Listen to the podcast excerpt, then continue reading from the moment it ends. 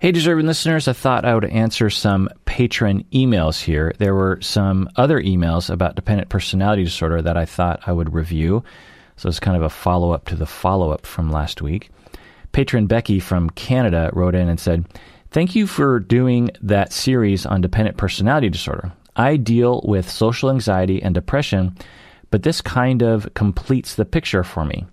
My core beliefs are that I'm not important I am a child and others will see that, and I am incompetent, even though I'm a 34 year old adult with a job and a relationship. I had an overprotective mom. My parents fought a lot. My dad got drunk on weekends and was verbally abusive to my mother. I was very shy and people pleasing to my mom to make up for the abuse that she was going through. I've been to therapists off and on, but no one has ever mentioned any kind of diagnosis that I know of much less dependent personality disorder. Is this something that is becoming more well known? End of email. Well, uh, patron Becky from Canada, what I will say is that no, uh, uh, dependent personality disorder is not very well known, as evidenced by the fact that a lot of therapists still use the term codependency, which, of course, if you listen to my deep dive on dependent personality disorder, you'll understand that that is an incorrect, often an incorrect usage of the term. And also, personality disorders in general are uh, not very well known. So, uh, let alone dependent personality disorder specifically. Why is that? Well, it's because, one, as I always say, personality disorders are very complicated. It takes a lot of training and a lot of experience and a lot of supervision to understand any one of them you cannot understand these things by just reading a book or looking at the symptoms or watching a you know a video of something. You have to experience these people firsthand, either as clients or even in your personal life, and you have to be very um, I don't know educated on psychology and personality disorders and personality, and you know it's it's pretty complicated. So. Uh, you know, you're asking Becky, will you know? None of my therapy I've been in therapist off and on, and I've you know, I I have these issues and I've talked about them, but no one ever talked about dependent personality disorder. So, one, it's possible that they did diagnose you with dependent personality disorder either in you know uh, officially or unofficially, meaning that they had a accurate conceptualization of you um, as someone with dependent personality. I don't know if you had dependent personality disorder, but if you did, then um, there's this possibility that they, that they did accurately conceptualize you, but just didn't mention it. It's also, I think, equally as possible that they just had no idea what uh, dependent personality disorder was. Now, do you need to understand dependent personality disorder in order to treat what might be observed in you? No. I mean, if if you came to someone and and presented a schema that you're not important, it doesn't take a genius therapist to know that correcting for that is important cognitively and healing wise. Um, the other thing that uh, factors into why a lot of therapists don't understand dependent personality disorder is that there's very little training, if any at all. It's not uncommon for even doctoral level clinicians to have received essentially no training on dependent personality disorder. They probably at some point talked about borderline personality disorder because that is a very popular dis- disorder that among the personality disorders when people are talking about things. Dependent personality disorder is something that, uh, you know, I, I don't know if I, I have two master's degree and a doctorate degree. I don't, I don't, I can't remember a single time that any professor brought it up or it was a part of an assignment or something. So that might sound kind of weird, right? That you will have training programs and you will graduate and you will have a license in psychology or marriage and family therapy or counseling or social work or whatever, or even psychiatry. And You've literally never had a professor say, let's talk about dependent personality disorder.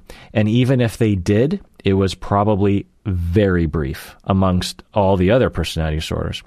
When I got my master's and I took psychopathology, we spent, I believe, one week on the personality disorders, and that's all nine of them in one week.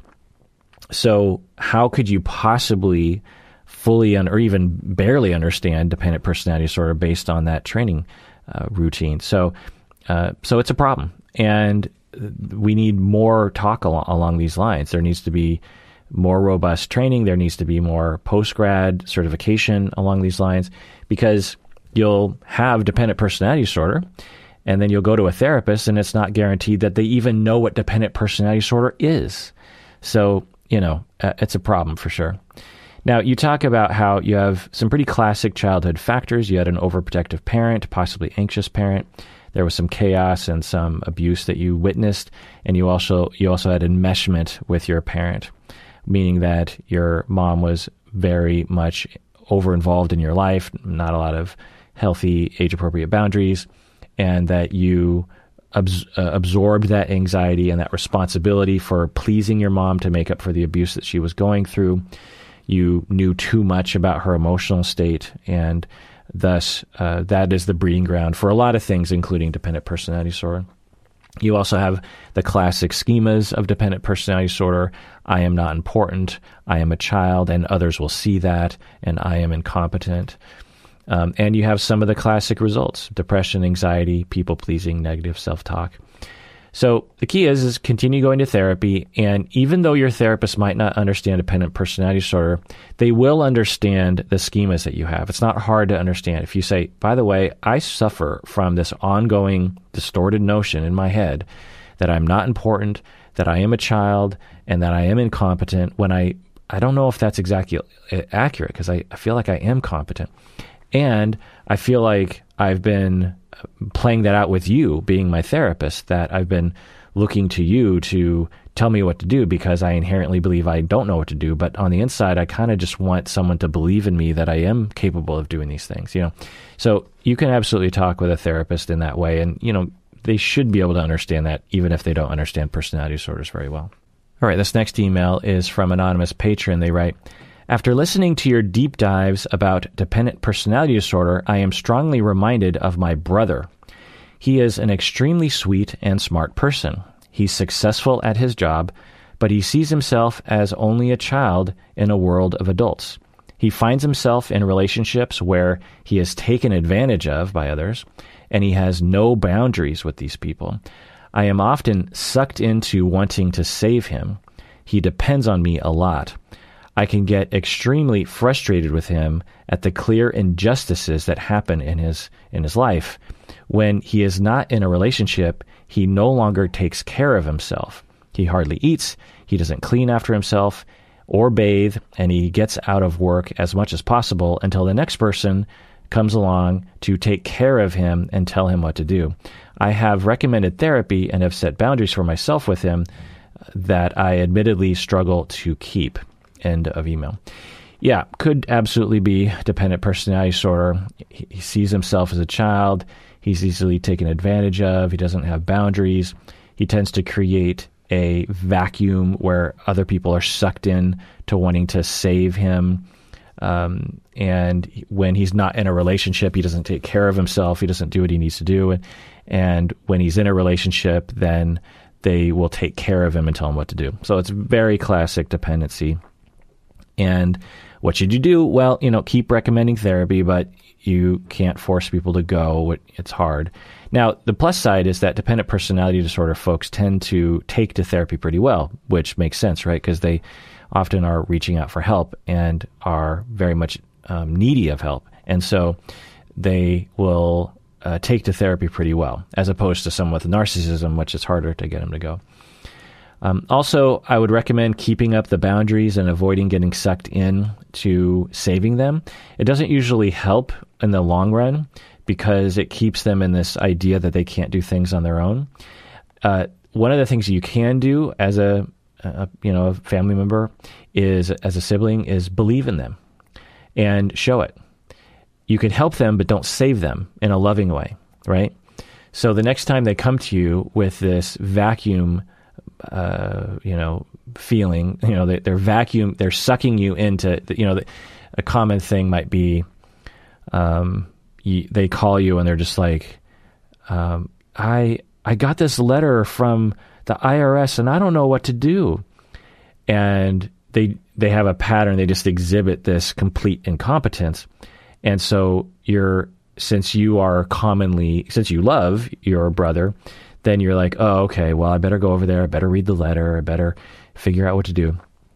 Well, instead of you know, rushing in and saving them, you help them instead and believe in them. And I've worked with a lot of families in the situation, by the way, and it, it takes a long time. It doesn't work overnight. It might not even work at all. But this is generally the approach you have to dependent uh, family members. You say to them, so in this example, you say, okay, I'll come over. You go over and you look at the letter and you say, well, I don't know if I know anything more than you would about this. I mean, you're a smart person. Uh, I think I would just Google it, uh, or I would call them and just figure it out. Uh, but you know, you're a smart person. You, I'm sure you can do it. And um, you know, if you need any help with that, uh, I'll be here. How about how about you call the IRS right now, and I'll just be here if you need any help. Uh, so you you understand that approach that I'm having. I'm believing I'm there. I'm not just rejecting them, like, figure it out on your own. But I'm also not doing it for them. If you do it for them, that shows them that you think that they can't do it on their own. And it reinforces the idea that they can't do it on their own. So uh, the idea is, is that the individual, the dependent person wants to feel competent. They want to feel like they can do things on their own, but they don't ever have a chance to uh, try it out because one, as they were growing up, they had overprotective parents or something, and two, as an adult, they default to always sucking other people in to save them, and so they've never been given a chance to try things uh, and and find out that they can do things on their own. Anyway, having said that, I've worked with a lot of clients in your position and seen zero results from your approach. So don't expect the approach that I'm saying to work because a lot of other things have to happen other than your boundary making with your family member. They need to go to therapy, they need to heal from their traumas that led to dependency to begin with. They have to spend years and years and years building independent personality traits which have been neglected since they were basically born. So it takes a long time. All right, this next email is from anonymous patron. They write, I've had a boyfriend who I believe suffers from dependent personality disorder based on your deep dive. He falls under the categories of separation anxiety dependent, enmesh dependent, and life avoidant dependent. However, I don't particularly think it's something that has been prevalent since his childhood. Rather, it seemed to have formed during his adolescence in response to unresolved traumatic events in his childhood. Is this a possibility, or does dependent personality disorder only manifest during childhood? To elaborate, his parents had a very messy divorce when he was in middle school. His father cheated on his best friend's mother, and his high school girlfriend cheated on him with his best friend. Right after this occurred, he so let me so let's see his father cheated with his best friend's mother and his girlfriend cheated on him with his best friend so it's like this one family was very invasive of his family. Anyway, right after these occurred, he grew attached to a girl he met overseas who helped him cope with the aftermath and has been extremely emotion, emotionally dependent on her ever since. He doesn't necessarily need to go to her to, for advice, but just needs to be around her and talk to her daily.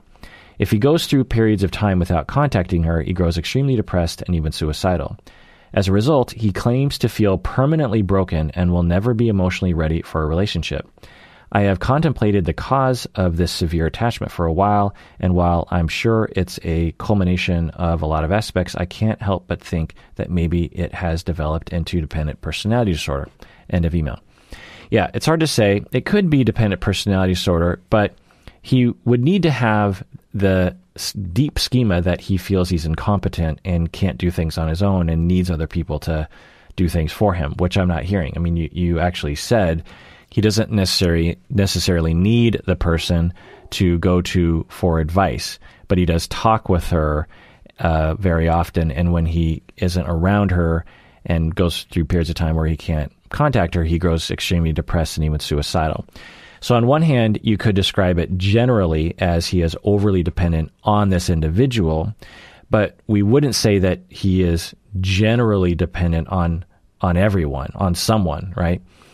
Uh, so I'm not hearing the kind of core issue to dependent personality disorder. Is something going wrong here? Does he need help? Sounds like it. The hypothesis that I would pursue if I were treating him would be complicated grief when you go through huge losses that are complicated, we sometimes will have a complicated uh, path with our own grief. So he had his parents were divorced. And although that can cause complications just by itself, it was further complicated by the fact that his father cheated on uh, cheated with his best friend's mother. So that would complicate things. Um, even just a father cheating and that re- that leading to divorce can can be very complicated because you think, oh, if it wasn't for that that other woman, or why did my dad hurt my mom that way? Why, you know, instead of the more I don't know, quote unquote, healthy way that divorce happens, where parents just they don't fight in the open and they go to the kids. They say, you know what, I'm, we're really sorry, but we are um, we've grown it out of love and we don't want to live with each other anymore. Um, we still love each other. We're just not in love with each other, and that can be traumatic too for a kid. But it lends itself to, towards a less complicated grief process. And then, of course, his high school girlfriend cheated on him, so he has this understandable fear of being abandoned, as developed by his you know adolescent years. But does he have a personality disorder? Yeah, it doesn't doesn't I'm not hearing evidence of that. Could be, but again, I would guess that he has separation anxiety or a, a, again, I wouldn't call it separation anxiety. I would call it complicated. The the category I'd put it in is complicated grief, where he has these complications from the grief, meaning that it's hard for him to resolve those events that happened, and he is hyper vigilant. You could even say he's like mildly traumatized, and he he's hyper vigilant around keeping people close because he's had so many people suddenly leave him and betray him. And so he has reasons to be very clingy and also very, uh, you know, depressed and anxious when he doesn't have strong evidence that someone's going to be there for him. Um, and he is demoralized easily, you know, that kind of thing. So again, I don't know, and I can't diagnose from afar, obviously, but uh, those are my thoughts on that. All right, this next email is from patron Danny from Boston. She writes, I'm in graduate school for clinical mental health counseling, and I wonder how risky it is to have an OnlyFans account selling nude pictures of myself. I am coming from an art undergrad program and have a lot of body positive and nude art, even on my Instagram, and show my body freely on the internet. I think it's important to have a role model that represents overweight bodies that are sexual beings. Do you think having an OnlyFans account is going to prevent me from getting my license in mental health counseling? End of email. Uh, it's, so it's not likely to. Pre- oh, it's extremely unlikely to prevent you from getting your license, but there's a possibility because usually state governments don't look. They don't usually Google you. Um, so if you meet all the criteria for getting your license to practice in your state, then in all likelihood you will get your license uh, because again the state doesn't doesn't investigate you. The state government will rely on complaints to um, look into things, and so the issue would come up likely is if a either client or even just someone in the public who knew you were a therapist uh, complained about you to your state licensing board. And then this question would come up as to whether or not it was an ethical violation or if harm to a client occurred. And we would look at the topic of dual or multiple relationships because you not only have a relationship with the client as a client, but now you have potentially a relationship with the client as a performer, a nude performer on the internet. Now, it's a similar to, to me. I have a podcast, and some of my clients over the years have listened to my podcast, and thus I have a multiple relationship with those clients. Those clients see me as their therapist and as their podcaster. And so uh, I created that, and I am responsible for managing the risk of that multiple relationship. There are risks like with nude pictures, a client could see those pictures and begin to sexualize you, which would be somewhat understandable for some folks. And that would interfere with the client's ability to benefit from your treatment. Or a client could see the pictures and feel ashamed of their own body, or you know, who knows? It, it the sky's the limit. Lots of people have various different reactions. It's not likely to happen. Um, but uh, uh, lots of people have I- internet presence, have an internet presence, including myself. Uh, some people have podcasts. Some people have Instagram accounts that are very popular. Some people have nude pictures. Some people are sex workers and are therapists. So there's nothing. There's nothing inherently unethical or um, uh, against the law around uh, those kinds of. Well, I don't know. It depends on where you're at with regards to the law. But as long as you're following the law, which it sounds like you are, then there's yeah, it, it's generally considered fine. Now, will you find a lot of therapists uh, blinking their eyes at you and wondering and accusing you of being um, unethical? Yeah, I, I, would venture to say most therapists and most people in our society would consider a nude performer on the internet to be inherently unethical if they were to become a therapist, but that's just not true. Ethics experts, spe- specifically in sexuality would not agree with that. So just because our culture or even the majority of therapists would lean a certain way, that doesn't mean that it's right headed. But it does mean you're more likely to get complaints, and you would just have to hope that the state licensing board would understand the uh, you know cutting edge ethical considerations when or you know approach to this sort of thing. So uh, now, what do you do? Well, you work with the supervisor because you're just graduating, and so you want to have a supervisor that knows how to work with this sort of thing. They don't have to know specifically OnlyFans or specifically nude pictures, but they do need to understand how to manage dual relationship with dual relationships with clients and internet presence. Uh, it is a growing area of supervision competence, but it is small. Not most most people in our field have really no idea how to use the internet. They're afraid of it, in my experience. Um, hence the fact that there are, you know, thousands and thousands of therapists, and how many therapists have a podcast, and how many of them have a YouTube channel. It's like very, very infrequent, and it, our profession really lends itself to being on the internet because everyone has a brain, everyone is in a relationship, and yet hardly any of us are on the internet, and you just have all these people spreading misinformation, and you know we got to step up. But anyway, um, so if you're one of those people, you're thinking about it, you know, go for it. we need scientific, evidence-based voices, uh, educated voices in where people go, which is on the internet. Anyway, so you need to find a supervisor that understands it. And then you work on your disclosure statement so that clients have a chance to read. You, know, there's various different approaches. You could uh, the most responsible approach is literally in your disclosure statement that you give to all your clients. It says, "I am a nude performer on the internet," and uh, you know, blah blah blah blah blah, and then you just say, "I just want you to know if you ever want to talk about it, you can talk about it with me. But the reason why I do this is because I am trying to uh, spread the word that um, body positivity is okay, that having overweight bodies."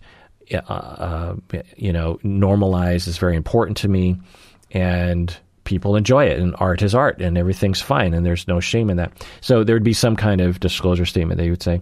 You might also benefit by actually talking with your clients in the beginning of therapy about it. It doesn't have to be done in the first session, but maybe in the first few sessions. It's best if it's done in the first session at the beginning. You say, by the way, I have this internet presence, and you might even tell your clients, look, eh, for therapy to work well, I recommend you don't look it up because it could interfere with things. But you're, of course, free to do that. And the reason why I bring this up is because if you just Google my name, you'll come across it.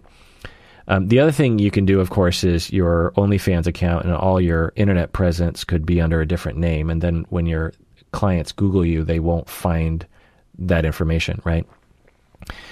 Um, the other thing you can do is you can only see clients that are likely to be okay with it and, and maybe try to screen out clients that this might become a problem. And how do we detect that? Well, you know, it's subtle, but I would talk with your supervisor about that. The other thing that would really solve a lot of it is to make your pictures harder to access. Um, it, you know, from what I understand, OnlyFans is, is like Patreon, um, and so you can just put everything behind a paywall, and then your clients are just a little bit less likely to have access to that. Um, but it sounds like that you're not really interested in that because you want to be more, you know, uh, you want to advocate. You want your, you don't want your, you don't want all your stuff to be behind a paywall. So yeah, there's a way to do it, and you need to find a supervisor that can help you. I would look up all the literature on multiple relationships and proper disclosures and uh, minimizing potential risk of harm to clients with these kinds of things. And uh, yeah, you can actually listen to my whole episode on, I think it's called something like therapists using social media, the ethics of therapists using social media, something like that. And it applies to you because uh, even, you know, even though I'm just doing a podcast and you're doing nude photos, the principles are the same. Okay, let's take a break and get back. We will answer more patron emails. Hey, deserving listeners, as you all know, I am constantly recommending that people go to therapy. We all need therapy from time to time. Well, one of the options available that is definitely worth checking out is BetterHelp. If you're looking for a therapist, I would give it a try by going to betterhelp.com slash Kirk. Make sure you use the promo code Kirk because you get 10% off your first month and it really helps us out. As you watch these videos, I know many of you have been motivated to find your own therapist, which is great because you deserve it. And I know also that it can be hard to find a good fit, find the right one for you. Well, one of the options available in terms of your shopping is to go to betterhelp.com/kirk. I've been told you can start communicating with your therapist in under 24 hours. You can message your counselor at any time. Plus, you can schedule weekly video or phone sessions. I've also been told that it's often less expensive than in person therapy, and you should know that this service is available to clients worldwide. So go to betterhelp.com slash Kirk to get 10% off your first month today.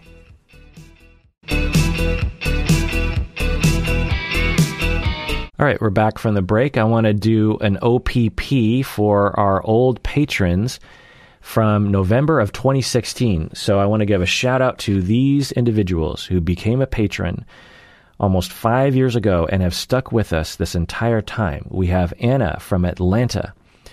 We have Tanya from Massachusetts. We have Drew from Decatur, Illinois. We have Adam from Clinton, Maryland. We have Brooke from Fig Tree, New South Wales in Australia. We have Robert from Wisconsin, and we have Megan from Melbourne. Thank you so much, Anna, Tanya, Drew, Adam, Brooke, Robert, and Megan for being a patron, one, and being a patron for so long. It's just really wonderful. When I first started to look up this info on Patreon not too long ago, I'm like, I wonder if there's any anyone who's been with us this whole time. And I was actually pleasantly surprised to see that a lot of people have have been with us this entire time, which is really, really great. Um, and I think I know, I think I've communicated with you, Brooke, and you, Robert, maybe a few of the others as well. Uh, reach out to me and let me know if you're one of those people. But anyway, let's go on to some emails. All right, next email is from anonymous patron. They write, if I feel unable to resist my urge to masturbate and or have sex, even at times where it would negatively impact my work and my daily life, does that mean I have a sex addiction? End of email. Well, it's one of the signs, and the word addiction is actually um, used in a lot of different contexts. But generally speaking, when we're talking about any addiction, whether it's sex or otherwise, we're talking about the following experiences where you have obsessive thoughts about the thing, whether it's alcohol or sex or gambling. You have a compulsive urge to engage in those activities, whether it be sex, alcohol, heroin, cigarettes, whatever. Like it's this uncontrollable itch where you just like you you feel this building pressure and it's all you can think about, right? Efforts to cut back but not being able to, that's a sign of addiction. Shame about the inability to control it. Hiding it from others, that's a sign and negative consequences, this is really key. You need you need to have so one of the things that I like to delineate is like someone will say like, "Oh, I masturbate 5 times a day. Does that mean I'm a sex addict?" And I'm like, "Well, is it a problem for you?" Because for some people, although culturally speaking, masturbating five times a day is considered to be a sex addict. That is not the definition of sex addiction. Uh, and we certainly have a sex negative uh, society that will label that as disgusting, even if you you know masturbate every day or masturbate at all. They'll say there's something wrong with you. So the analogy or the parallel behavior I'll say is say that you like to read a book five times a day, or you like to go for a walk five times a day, or you like to play fetch with your dog five times a day. These are all just things that people like to do. But why do we pathologize masturbation five times a day, but taking your dog for a walk five times a day is not pathologized? Now, can either one of those behaviors become an addiction? Yes. It's not likely that walking your dog could become an, an addiction, meaning that it would cause, that it would have obsessive compulsive aspects to it, that you would have negative consequences. Um, but uh, anyway, so we have to be careful about imposing societal norms on behaviors and just labeling it as an addiction. So we need to have negative consequences that need to come from uh, reasonable sources. So another thing that I'll say about masturbation is, say you just like to masturbate a, a few times a day, and you are a teenager, and your parents are very shaming about masturbation, and they catch you masturbating and ground you. Well, so by definition, we would say, well, your masturbation practices led to a consequence because your parents are now mad at you and they've grounded you. But that's because your parents are sex negative and don't understand that it's okay to masturbate. It's not because there's something inherently wrong with your behavior. Whereas if you are a sex addict, you will tend you will tend to be so obsessed and so compulsive about your uh, sexual activity, whether it's masturbation or otherwise, that it will destroy all your relationships. It will destroy your work. It will destroy your health. It will destroy your life and be, because you can't think about anything else. You're not concentrating at work. You're looking up pornography while you're driving in your car and you get in a car accident.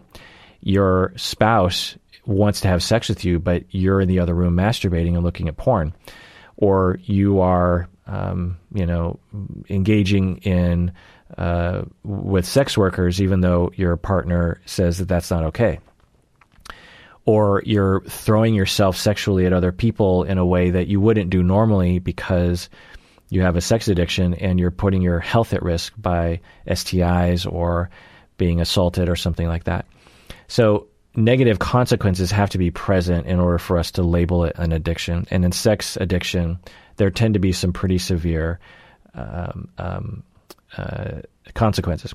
Also, it tends to be progressive, meaning that it gets worse over time uh, with any addiction, we tend to see over time it, it getting worse. Sometimes it'll kind of stay the same, but usually the consequences just start intensifying. There's also a level of denial often, a lot of justifications around it, and also that your life will revolve around that activity. So the sex addict will pretty much 90% of the time, their mind and their behaviors are at least partially, if not fully, oriented around their addiction. In the same way that if you're a, a cocaine addict and using throughout the day, your life really revolves around that activity. You could apply this to cigarettes, you could apply it to alcohol, you could apply it to caffeine.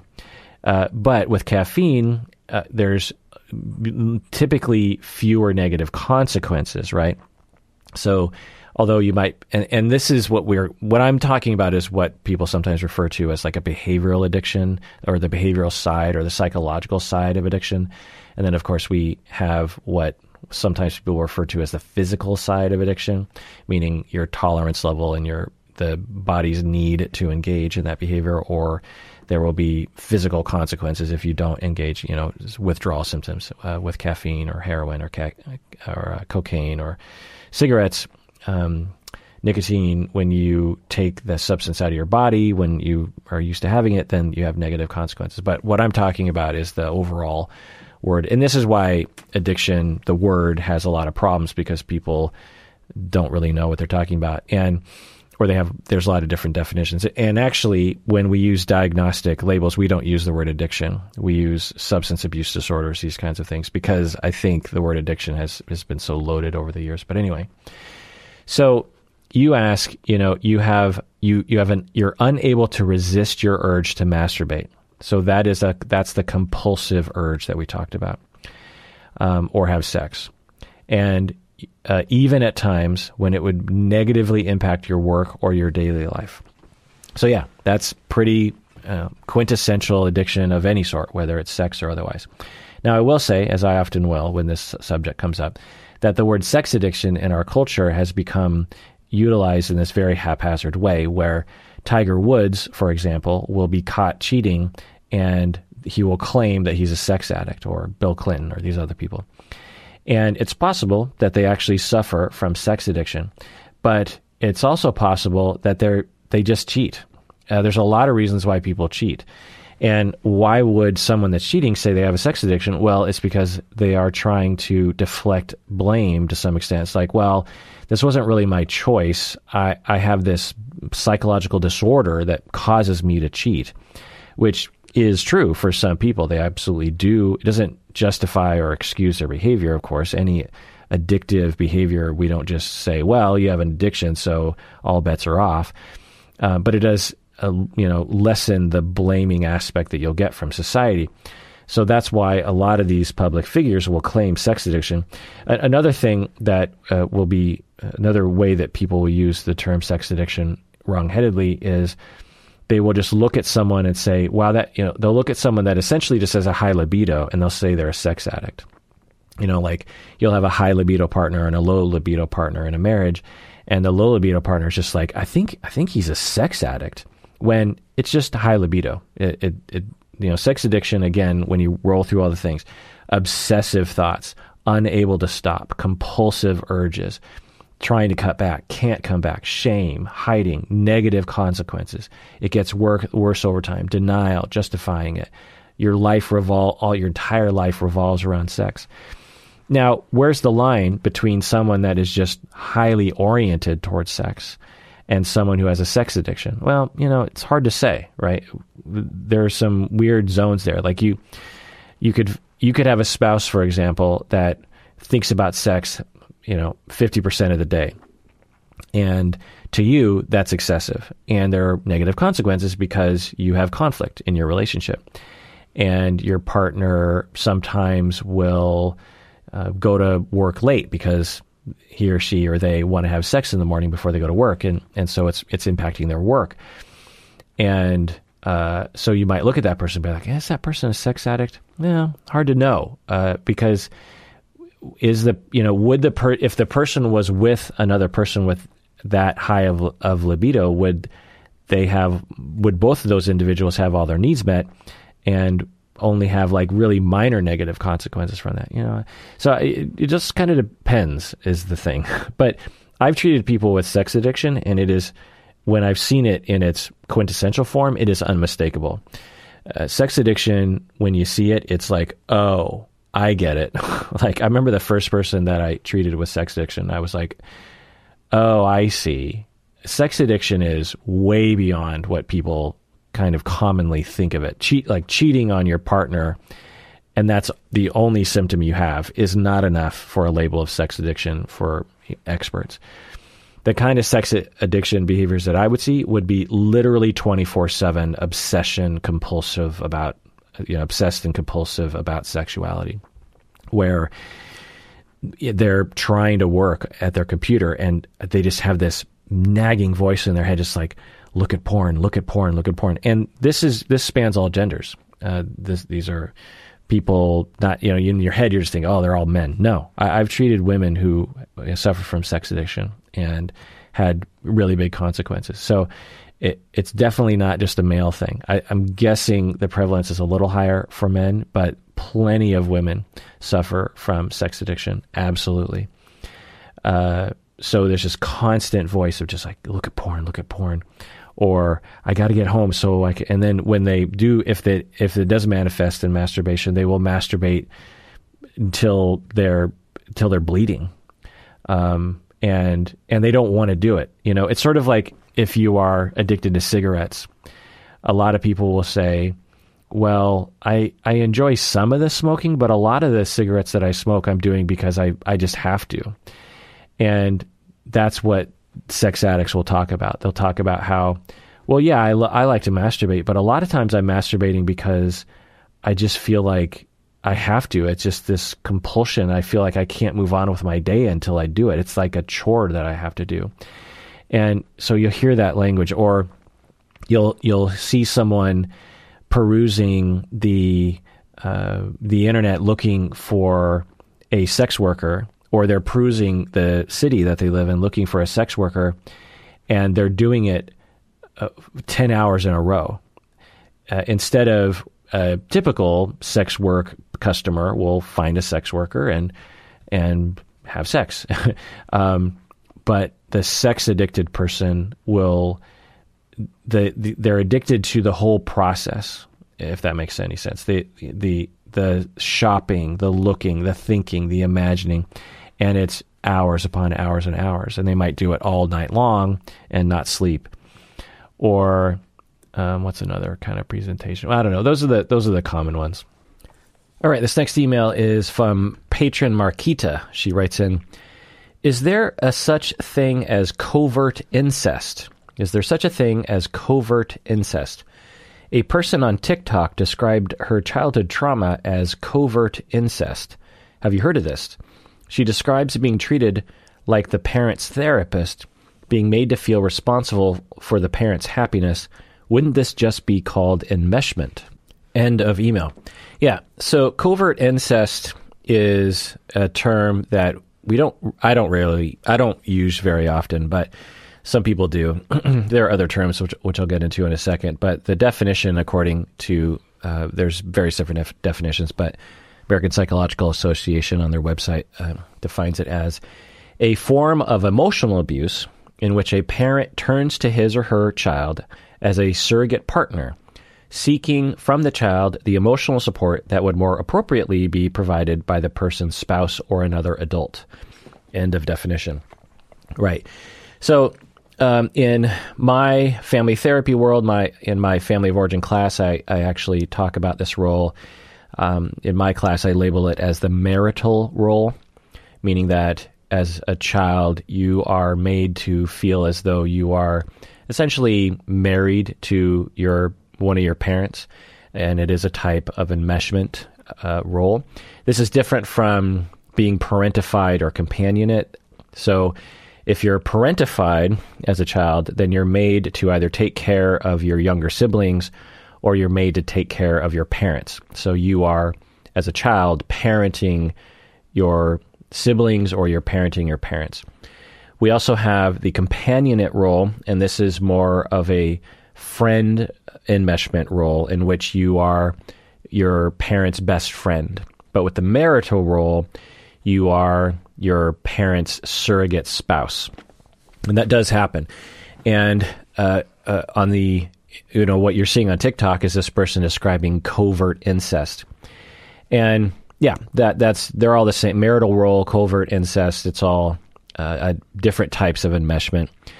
The word incest, I think, is a bit extreme. Uh, when I think, when I, especially covert incest, when I hear that term, what it sounds like to me is that sexual incest is occurring and it is subtle. Maybe the victim doesn't even necessarily know that the sexual act is occurring or it's more subtle, you know, like, uh, well, I won't go into graphic details, but you could imagine a uh, parent having sex with a child and with their own child and hiding the fact that it is sexual, if that makes any sense. Anyway, so covert incest, I think, goes a little far. It makes so much more sense just to call it a marital role or a spousal role for a child.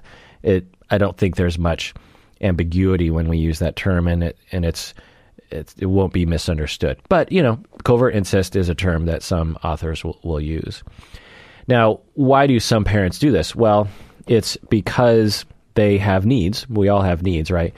And if we feel like or we actually can't get those needs met through one vector, then we will look to other vectors to get those needs met.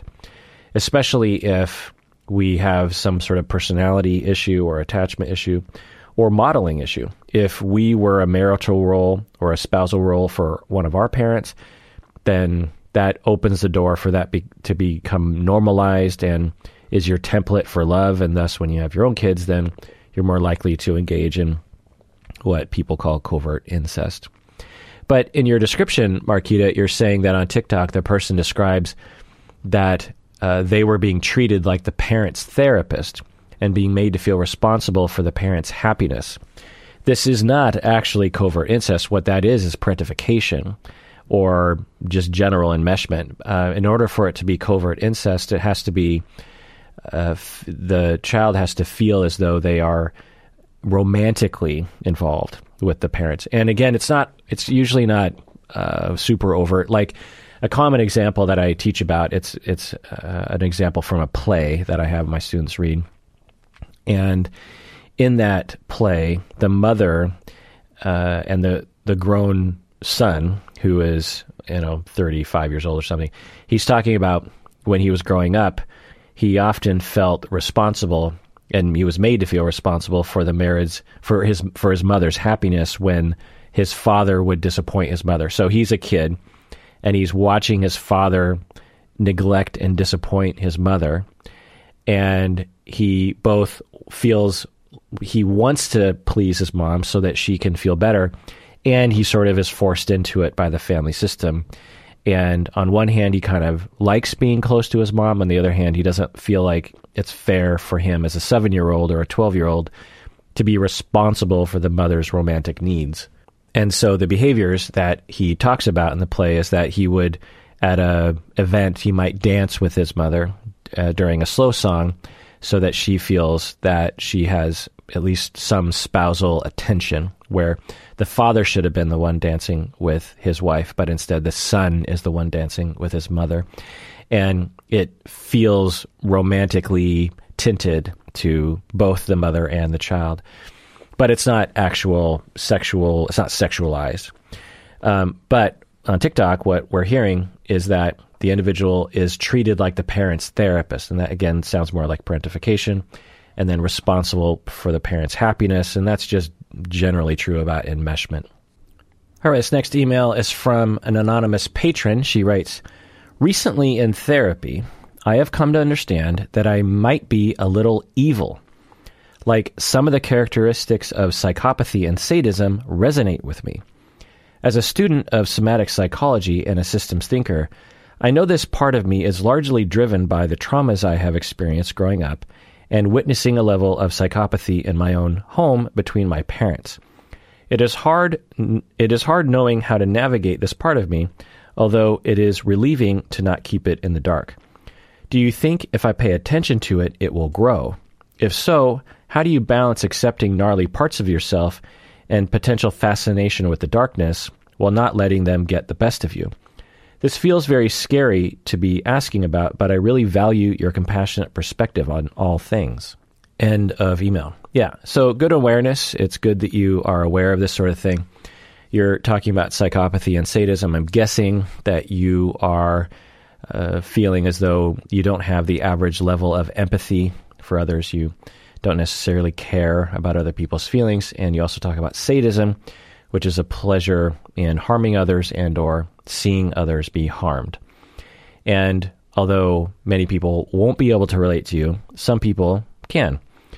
And you're asking if I pay attention to these feelings, will they grow? Well, hard. It's hard to know, and it really depends, uh, in my opinion, on what you do with it. There's nothing wrong with having feelings. There's nothing wrong with being attracted to something or having a lack of empathy. It just depends on what you do with it. And the key is, you know, so you you you phrase it, you know, how do I balance accepting this part of myself without letting them get the best of me? And that's an interesting way of putting it. Uh, I would focus more on how do I accept these parts of myself while not being immoral, while not harming others in reality while not doing things that are uncon- you know that lack consent. And so the key is is that you get consent before engaging in satisfying your sadistic needs, maybe fantasy or channeling. So, for example, you can engage in consensual BDSM sexual activities. It, it's unclear if that would work for you, but that can be an outlet. video games can have aspects of you know violence and sadism in it, and you know it's just a harmless video game. The key is again is continue talking with your therapist to monitor your feelings such that they don't seem to be growing in a way that would uh, result in actually harming another human being. Art, movies, books, uh, talking about it with other people that are like you uh, might be helpful, but it, it depends. You really just have to monitor it as you go. And plenty of people have sadistic and psychopathic tendencies and know about it and don't act on those in a way that would harm others. And that's the key is you say, you know, how do I not let them get the best of me? Well, I, what I would focus on is how do I not let them get the best of others? How do I have these qualities and uh, because the, the uh, the flip side is potentially true as well. If you stuff the feelings and, and, deny them, then it's quite possible that they would intensify intensify and come out in ways that actually would be out of your control and harm other people. So continue talking about it. Find ways to satisfy your sadistic needs in a way that doesn't actually harm other people, and continue. You know, just continue monitoring. All right, this next email is from patron Roisin. She writes, Why is it important for us to use trigger warnings? I am a dance movement therapist in Wales. I was listening to a podcast on eating disorders, and one of the speakers spoke about trigger warnings and how they've gotten out of hand as we use trigger warnings for everything now. In short, the speaker posited that we need to be exposed to our triggers and not to avoid them, and that this would help with our healing. I would be really interested to hear your thoughts on this. End of email. Yeah. So the term trigger warning has been overused in the last 10 years. I actually did an episode on this a number of years ago, maybe six years ago. You can listen to the archive on our website and go to the episode ep, the episode list page, and we have all the episodes categorized as well. I'm guessing that's under like maybe the disorders um, page, but it was first developed the term trigger warning to help people with mental or psychological symptoms that can be triggered, like if you suffer from PTSD, like you're sexually assaulted, you were sexually assaulted and you suffer from PTSD as a result of that assault, then if you're in a classroom and you're watching a movie that depicts a sexual assault, like um, Girl with the Dragon Tattoo, there's a, I believe there's a sexual assault scene in that movie, and you didn't know that that scene was coming, and you're stuck watching this scene, there's a chance, not automatic, that your PTSD would be triggered by that scene, and you would have a massive spike in distress and might be thrown into symptoms for the next month just because someone didn't say, by the way, in this movie, there is a depiction of a sexual assault trigger warning. The trigger warning is designed to help people who are hopefully aware, but not everyone is aware. But hopefully people are aware. So you say trigger warning, this movie just, you know, depicts a sexual assault in a graphic nature. And so those people, again, who hopefully know that they have PTSD, if they have that proper treatment, will be able to opt out of watching it. They'll stand up and walk out, or they won't show up to begin with. And that's the best trigger warnings to provide is well before the event so that people can just not show up. If you tell people just before the scene, some people might feel socially pressured not to leave, and that is not a proper trigger warning. There's also uh, people can be triggered for non suicidal self injury, like cutting. There can be eating disorder triggers if someone is in recovery for eating disorders and there's a depiction of bulimia or of restricting or even anything regarding food. This can actually trigger people and their symptoms of their eating disorders. Suicidal ideation can and suicidal attempts can be triggered by depictions of suicide or discussions of suicide. So, trigger warnings are very important. They literally can save people's lives or greatly improve it because people have legitimate reasons and legitimate triggers that can be triggered, and thus they should be warned. However, the term trigger warning has been co opted by people who simply just don't like someone else's opinion. And that is not okay. We can certainly have another term for that, And if someone doesn't want to hear someone's political opinion or some other opinion, then they have every right to speak up for themselves and to say, I don't want to hear that on my campus, or I don't want to sit in this uh, meeting and deal with that. For sure, if you want to advocate for yourself, then go for it. But to use the word trigger warning is co opting something that is much needed and is very sensitive to dilution, and we need to stop doing that. Now, the issue of should, that people need to be exposed. You were listening to a podcast that about eating disorders, and they're like, "Oh, you know, everything's a trigger warning to everyone," and and we need to be exposed to our triggers. This is rhetoric that is ridiculous. Um, and now, I don't know if it's based on the co-opting term of trigger warning, but if we're going to use the original term, the original definition of trigger warning, you do not. Uh, if someone is suffering from PTSD they need to be on a very careful regimen of exposure, and then they will heal. But that needs to be under very controlled circumstances where the individual with trauma has control over the over the intensive uh, the intensity of the distress, and they're being monitored by a therapist. Uh, the idea that someone who suffers from PTSD as a result of sexual trauma uh, that they're being a wimp by opting out of a of watching a movie in which there's sexual assault completely is wrongheaded and, and extremely harmful to, to, to be talking about. And that includes eating disorders as well. This idea that people are just being uh, whiny babies and wimps with their eating disorder, and they need to sit through triggering in order to cope with, in order to heal from their eating disorder, uh, is ridiculous. Now, does some exposure need to occur? Yes, but it needs to be done under controlled circumstances. In those situations, there is no need for trigger warnings because when I treat people with PTSD or eating disorders or suicidal ideation or non suicidal self injury or other things that can be triggered, we have very lengthy discuss- discussions about uh, their triggers and how we can monitor that as we go. I, I never use the word trigger warning because we are literally talking about their triggers throughout therapy. So, this idea that uh, people need to be exposed to things is one, a total misunderstanding of trauma and the other issues that I talk about. Two is mental illness shaming. And three is just, I don't know, I, I don't, uh, this sort of rhetoric of like, people need to grow up. You, you, you'll just hear this saying like, uh, just get over yourself. You're, you, have, you have a victim mentality, you know, these kinds of attacks. And and I find them to just completely misunderstand what what humans are really like.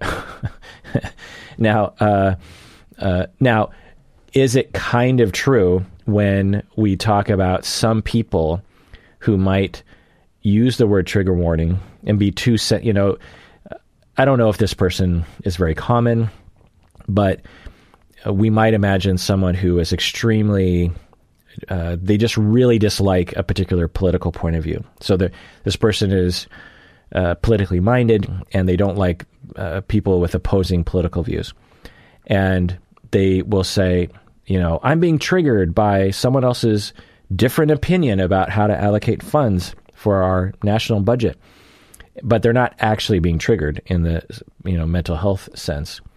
They're just they just don't like it, but they're co-opting the term trigger as a way of trying to gain justification or trying to make a point or something. And does that person, you know, would that person benefit perhaps from being exposed to differing political views such that it doesn't throw them off a cliff emotion wise uh, to to be able to hear other people's opinions is important if you're going to engage in political discourse uh, is does that person quote unquote need to be exposed? Yeah, maybe I don't know, but uh, when it comes to PTSD, NSSI, ED, suicide, these things are legit and uh, definitely require trigger warnings. All right, well, that does it for that episode of Psychology in Seattle. Everyone out there, please take care of yourself, take care of others, provide trigger warnings, and ask for them because you deserve it. You really, really do.